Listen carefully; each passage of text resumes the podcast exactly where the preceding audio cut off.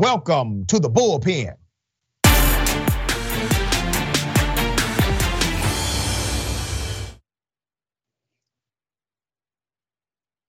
All right.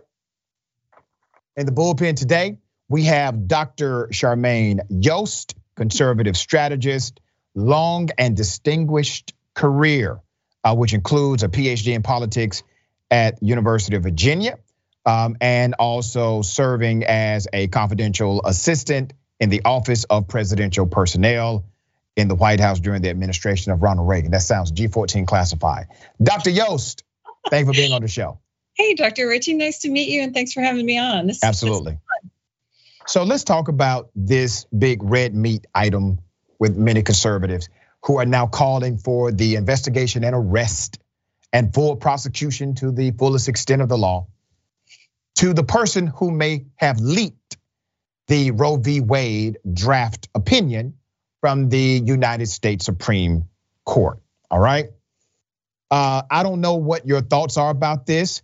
Uh, now, I don't want to presume them. So if you would give us what you feel, and I will then opine.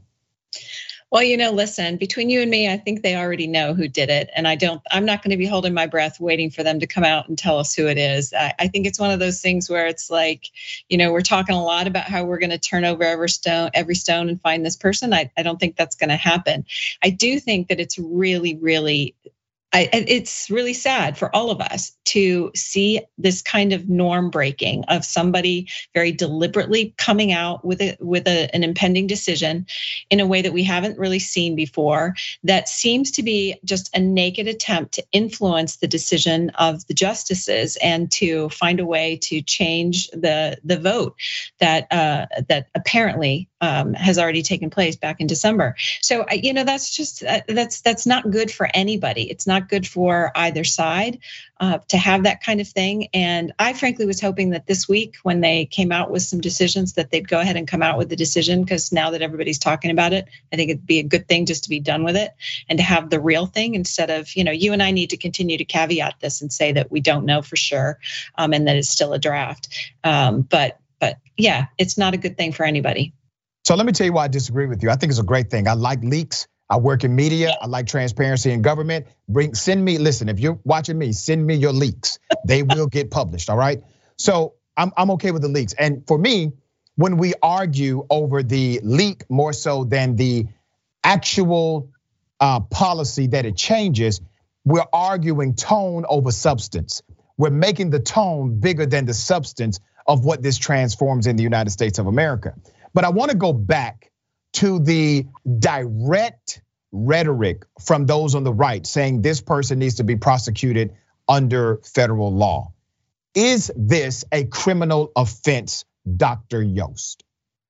Well, you know, actually, I think you and I are probably in agreement on this that it is more important at this point to move on to talking about the actual decision and and the substance of it. Uh, even there's pretty much a right-left agreement that it's a that it's a well-written decision, and and it's such a significant one that is going to have a broad-ranging impact on our lives. So I think it's much more important to move on to um, to talking about the decision, which is why I want wanted the actual one to come out because I do think it's a problem to continue talking about a draft.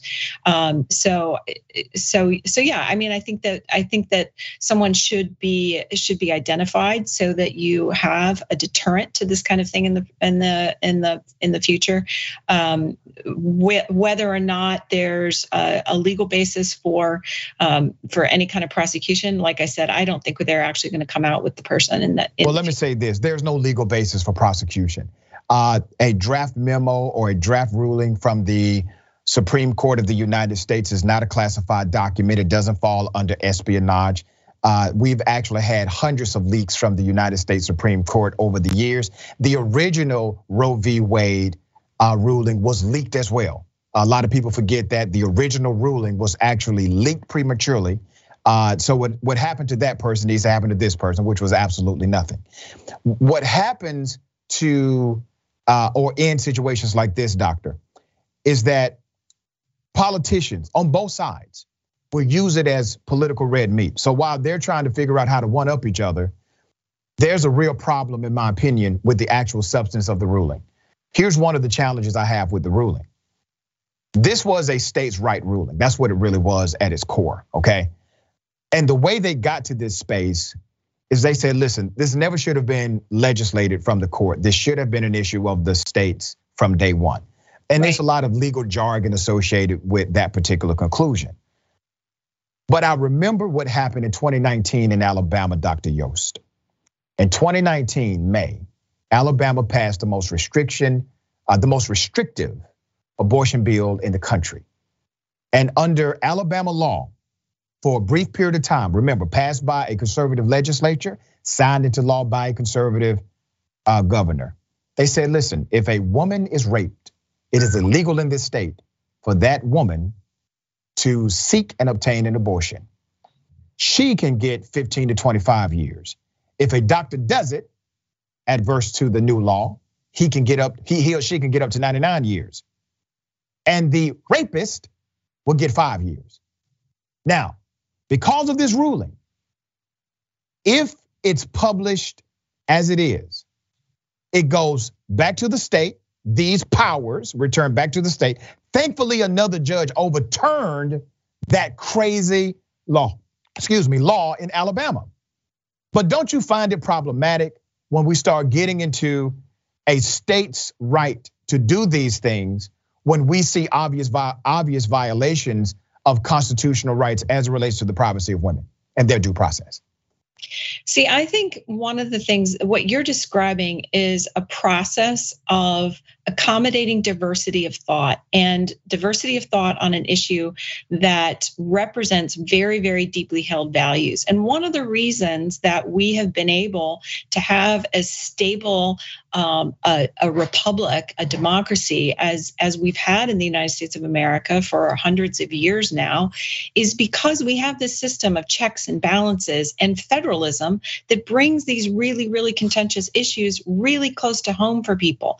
So I think it's actually really refreshing. For example, you know, the fact that you're having me on to talk about this issue for for for many many years. We haven't talked about this issue. It's been kind of this third rail uh, over on the over on the side where people haven't talked about abortion for many many years um, because it was just too controversial. Now all of a sudden we're talking about it again and i actually think that's refreshing.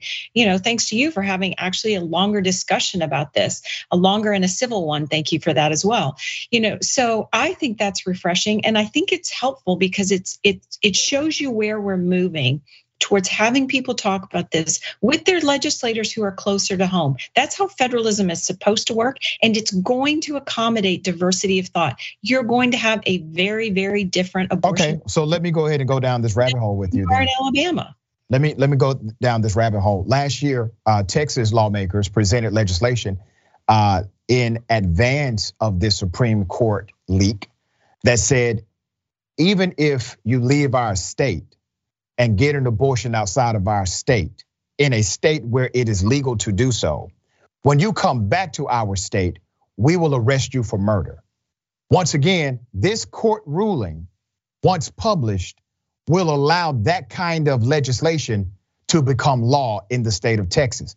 I know, listen, it's a good thing that we can talk about it, but Doc, there are real people adversely affected by these policies, and I want to take it closer to them while yes, it's remarkable that us PhDs can, he, can come here and wax poetic about how it's great to have diverse conversation and diversity of thought, and there's a variation of application throughout this country. That has not been good for those who are not white and who are not men.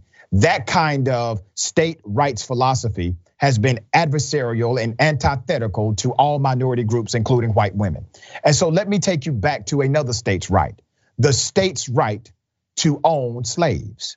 That's another state's right. That was what our Civil War was fought over. These are real issues. Another issue is voting rights and how they have decided to manipulate dynamics and designs of voting in order to create barriers for those who are historically disenfranchised or for those who do not have the same level of information and resources, et cetera. So, do you see why this is problematic, particularly to individuals who are affiliated uh, with a, a minority demographic, for lack of a better phrase. Do you get why we are challenging this? I do absolutely. I absolutely understand where you're going with this. And I'm afraid we're going to run out of time because, man, there was a lot there that I would love to talk about. And I have to tell you that some of the people that I have found most inspiring in my life, both personally and professionally, are the African American pro life leaders that I've worked with for decades on this issue. And when you, there are, there are a lot of people in this country who believe that the issue related to abortion has cut exactly opposite from what you're saying in terms of that it has been abusive of minorities, that there are women who have felt coerced, who felt like they had no other opportunities. Um, and, you know, I frankly am offended a lot of times when I hear these arguments that, you know, that that certain babies are less deserving of life than others. I think that we should be defending all babies. Yeah, I don't know. I don't know who's making that argument. I, I think any any child that you would like to birth into this world, I think that mother deserves all of the support from the government. If you look at the statistics, doctor, only Democratic presidents have overseen the largest decline of abortion rates in America. Uh, President, former President Obama oversaw the largest decline in abortion rates in America because there's a cause and effect relationship to resources and education. And you saw that impact as it relates to actual abortion in America. But once again, we're back to this commonality. Excuse me. I think I think you're. Caught. I'm I'm not sure I'm buying into your causal thing here. I well, think well, you don't you don't have to. You I can check out. But, but, wait a minute. Let me tell let me tell people where to source it. So go Doctor, ahead. Let me tell people where to source it. You can find my information at Pew Research. You can source it all day. But the issue is this if you are a Christian um, religious individual and you believe life begins at conception, well, good for you. All right, that's what you believe. I'm a Christian man. I do not believe life begins at conception. I have biblical backing for that belief. I don't believe it begins at conception. But here's the thing the founders of this country, as flawed as they were, they were trying to flee ideology like that. They were trying to get away from religious rule or religious order. And let me submit this one thing to you, and I will allow you to respond. If life begins at conception, if that's your basis for why you're pro-life, well, let's go ahead and have congruency in the legislation. Let's make sure that child support begins at conception. Let's make sure that insurance uh, companies are mandated to insure fetuses at conception. Let's make sure that when the child is born, the child is nine months old rather than zero. Let's go ahead and create congruency legislation um, if we're going to do this. And listen, we got to stop deporting pregnant undocumented women in America because now they have an actual American citizen inside of their stomach, right? So let's make sure we go all the way. Are you with me on that, uh, uh, doctor? Okay, a lot here. First off, real yes, my religious beliefs are super important to me, as are a lot of people's, and even yep. there's plenty of atheists who are pro-life because the question the majority of America believes in a woman's question, right to choose. The question, uh, well, maybe maybe so we can. I, we're going to run out of time, but the the the question of when life begins is a scientific question. It's not a religious question, and the question of whether or not you defend innocent human life it, it can be infused with your religious beliefs, but that's a very secular principle that our government should be defending innocent human life. We can make common cause across all kinds of different all religious right. and non-religious beliefs. Right. Professor, I got I got one. I have one minute left. I got, I got one minute left. So you defend innocent life. You uh, Black Lives Matter, right?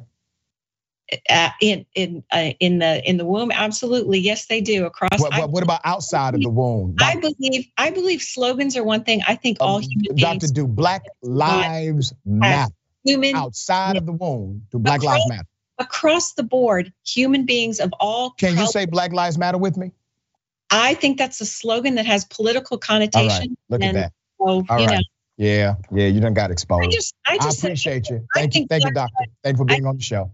I think I'm defending Black lives yes, from ma'am. the beginning of, of. Yeah, I got you. Yeah. Yeah. All right. Have a good day, man.